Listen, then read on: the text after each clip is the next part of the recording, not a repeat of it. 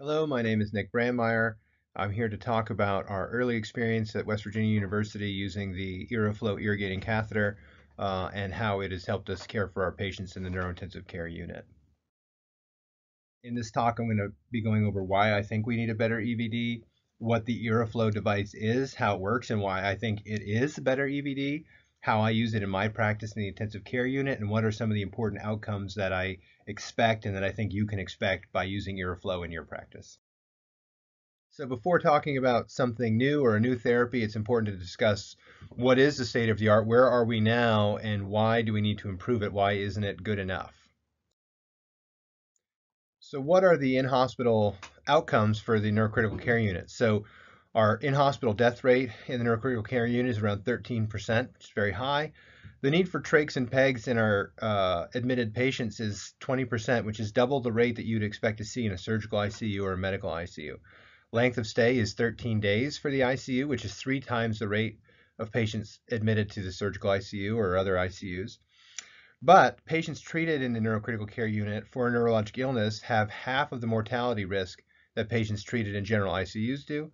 And the most common diagnoses that we treat in the neurocritical care unit would be subarachnoid hemorrhage, intracerebral hemorrhage, traumatic brain injury, ischemic stroke, and subdural hematoma. So importantly, um, patients treated in the neurocritical care unit, as I said, have their mortality risk decreased by half, and the diagnoses are, are these common diagnoses here. And so what lessons can we draw from those facts? And so I would use that to drive the hypothesis that specialized knowledge and techniques can improve patient outcomes in the neurocritical care unit, an improvement in outcomes in the neurocritical care unit can be driven by focusing on improvements in the most common conditions treated in the NCCU. So what are the problems with our current techniques? Number one, EVDs have a high complication rate. Infection ranges from 4 to 20% based on a variety of factors and probably random error in sampling across the literature. Uh, infection risk increases with occlusion, and the current antibiotic impregnated catheters have uh, limitations on their effectiveness, primarily focused on gram-positive infections, and come with increased costs. Um, revision rates of external ventricular catheters are around 13%, and most of that is related to occlusion. And occlusion occurs in 25 to 50% of patients with an intraventricular hemorrhage. And then there's EVD associated hemorrhage risk. Based on that, I would argue that if we could reliably decrease our rates of EVD infection, occlusion, hemorrhage, and revision, we could improve outcomes in the patients we treat in the neurocritical care unit. So looking at the common diagnoses we talked about earlier, um, we can focus first on chronic subdural hematoma, which is a common reason for admission to the intensive care unit. Recurrence after surgical treatment is as high as 18%, and acute subdural hematomas may transform into chronic subdural hematomas, and those will have a higher morbidity than the spontaneous chronic subdural hematomas that we often see. Multiple surgical and medical avenues have been tried to prevent recurrence with modest success at best.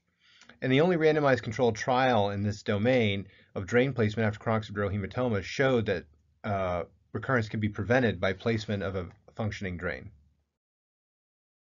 So based on that, um, improving postoperative drainage after acute and chronic subdural hematomas may improve our outcomes and prevent recurrence of this common disease. So if we focus our attention on other diagnoses that occur in the critical care unit, one of the ones that jumps out right away is subarachnoid hemorrhage. We know that calcium channel blockers can improve or ameliorate vasospasm and increase um, or improve long-term outcomes. However, because of the systemic side effects of nimodipine, less than 50% of patients admitted with a ruptured aneurysm actually receive their full course. So if we had a topical or local way to administer that drug, we may be able to improve outcomes by increasing our ability to deliver the full course of therapy to patients. Further, ventric ventriculitis, which is often a spontaneous condition, has a high degree of mortality even with modern antibiotic treatment. That can be because of the blood-brain barrier preventing effective concentrations of uh, antibiotics in the CSF, um, or multi-drug resistant bacteria. Mortality for this condition hovers around 30%, even with modern care, as I said. Um, and so if we could improve antibiotic penetration to the ventricle, uh, we certainly should be able to move the needle on treating um, ventricular infections. And then finally, when we look at intraventricular hematomas or hemorrhage, they often cause hydrocephalus, prolonged ICU stays, um, or permanent hydrocephalus requiring VP shunting. These are often thought of as kind of the bane of the neuro ICU because of their prolonged hospital stay and the difficulty getting current therapies to work consistently. The CLEAR 3 trial showed us that you can improve length of stay and clearing of IVH with the use of intraventricular TPA. However, intraventricular TPA use comes with a lot of downsides, such as the need to break open a sterile system, um, clamping the drain even in patients who have hydrocephalus, and others. So it's clear that if we had a way to improve outcomes and and facilitate treatment across these domains, we should be able to improve the care and outcomes of our patient in the neurocritical care unit. So that leads me to my next hypothesis that direct injection or instillation of medication into the ventricle um, or into the spinal fluid could allow for improved outcomes and less systemic toxicity across a wide variety of conditions, including those we just talked about ruptured aneurysm or subarachnoid hemorrhage, intraventricular hemorrhage, and ventricular infection. So if we summarize the state of the art in our current knowledge, if we had a technique or a device that would lower the complication rate of external ventricular drains, reduce the recurrence of chronic subdural hematomas or the development of chronic subdural hematomas after acute subdural hematomas, and allow the administration of intrathecal or intraventricular medication, it would be valuable and worthwhile investigating its use in the neurocritical care unit. So I'm focusing now on what is the IRRAflow catheter and how does it work. So it's a dual lumen as you can see pictured there, ventricular catheter that has the ability to continuously or semi-continuously irrigate fluid into the ventricle um, and drain at the same time, all in an ICP controlled way so that you can use the, the settings we're all familiar with, leveling height, drain above height, alarm settings, but at the same time add the parameters of um, irrigation either with saline or with saline and medication, and as well as the features of keeping the catheter patent and continuously irrigating to improve the longevity and safety rates of the drain. At WVU, we've been early adopters of the IRRAflow system, and I use it aggressively and largely for any clinical scenario where an EVD would be used, I use the IRRAflow. Um, based on our experience over the past couple years, um, these are some basic tips that I think will improve success as you get started.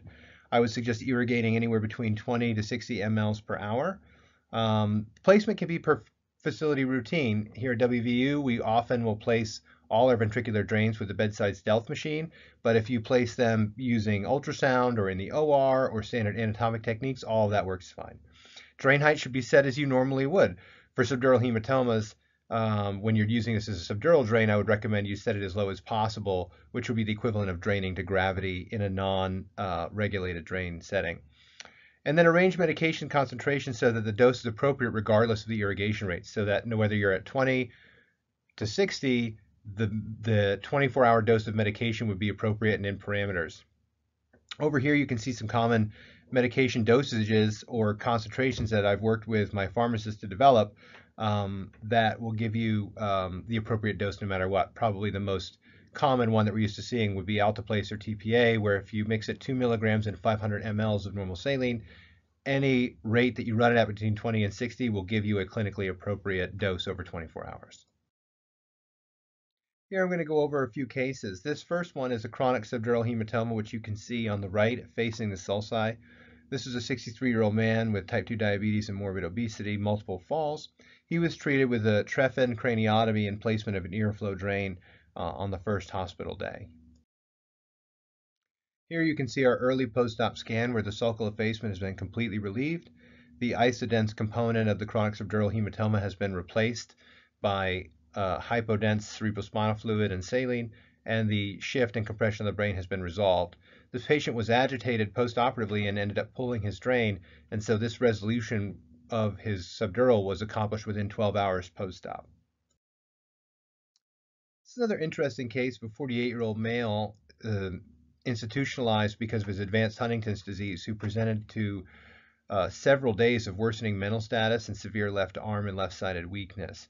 On admission, he was minimally uh, verbal, and his left arm and left side was severely paretic.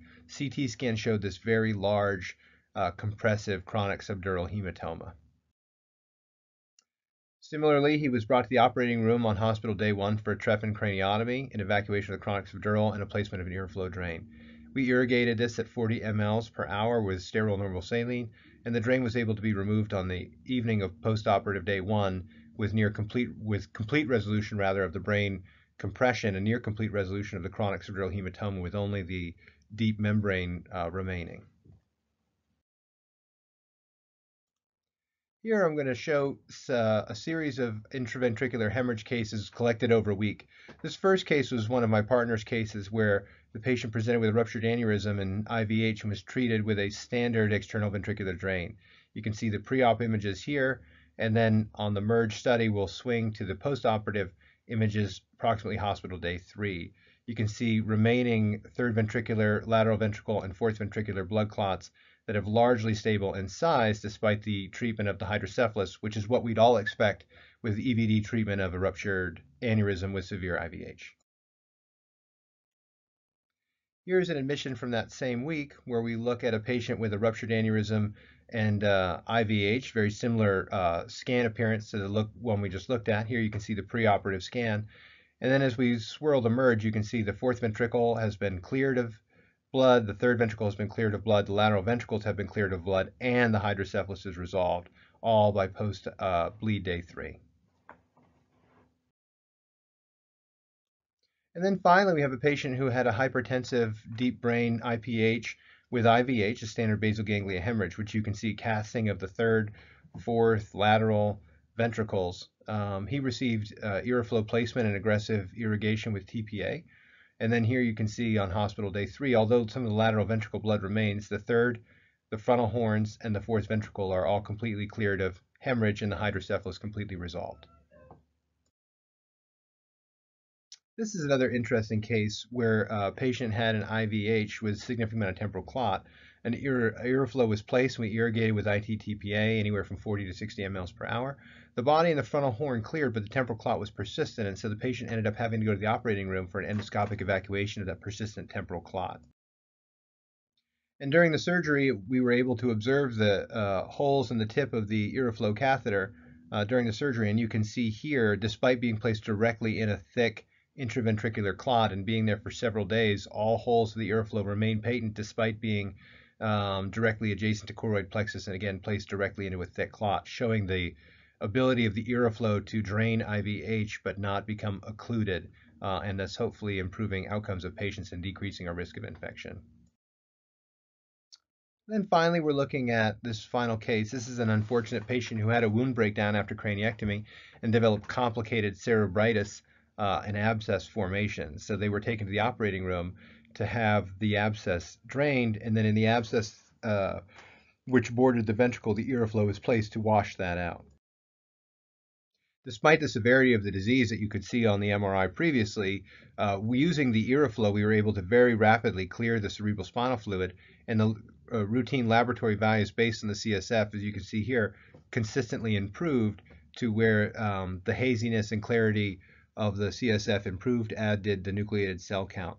Ultimately, the patient made an excellent neurologic recovery with uh, resolution of the cerebritis and abscess formation despite having the abscess rupture into the ventricle, um, but unfortunately passed away related to a pulmonary embolism on postoperative day 18 after making a recovery from the infection and the neurologic sequela of that, showing the ability to treat even what would previously been considered unsalvageable or um, near hopeless cases.